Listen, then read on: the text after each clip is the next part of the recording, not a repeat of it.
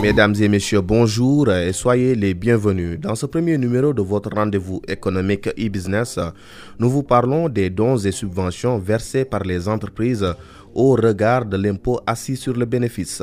En principe, les libéralités accordées par l'entreprise à des tiers ne sont pas déductibles car elles n'entrent pas dans l'objet normal de l'entreprise.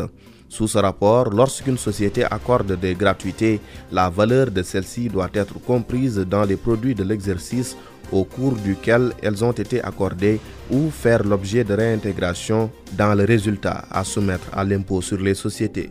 N'est-ce pas, Dr Abdoulaye Effectivement, M. Kassé. Toutefois, il faut souligner que pour accompagner les entreprises dans leur responsabilité sociétale, le législateur tempère le principe de non-déductibilité des dons et subventions versés par les dites entreprises. Aussi est-il permis la déductibilité des versements effectués au profit d'organismes, fondations, WAC ou associations reconnu d'utilité publique visé à l'arrêté numéro 9389 du 1er juillet 2016 dans la limite bien entendu de 5 pour 1000 du chiffre d'affaires annuel de l'entreprise versante. Par ailleurs, en cas de situation de catastrophe déclarée par l'autorité publique, ça c'est important de le souligner, les aides consenties sous forme de versements opérés par les entreprises dans les comptes ouverts au nom de l'État sont déductibles en totalité sous réserve que ce soit jointe à la déclaration des résultats, les pièces justificatives attestant de la date et du montant de chaque versement. C'était notamment le cas à l'occasion d'appels à l'aide pour alimenter le fonds Force Covid-19,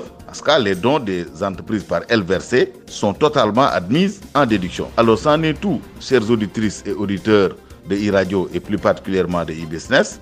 Et nous vous donnons rendez-vous la semaine prochaine pour un nouveau numéro.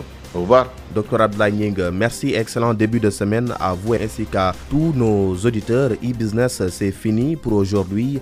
Merci à Maxime Sen pour la réalisation. Devant ce micro, Mam Abdou Kassé. Je vous donne rendez-vous demain dans Dakar Direct.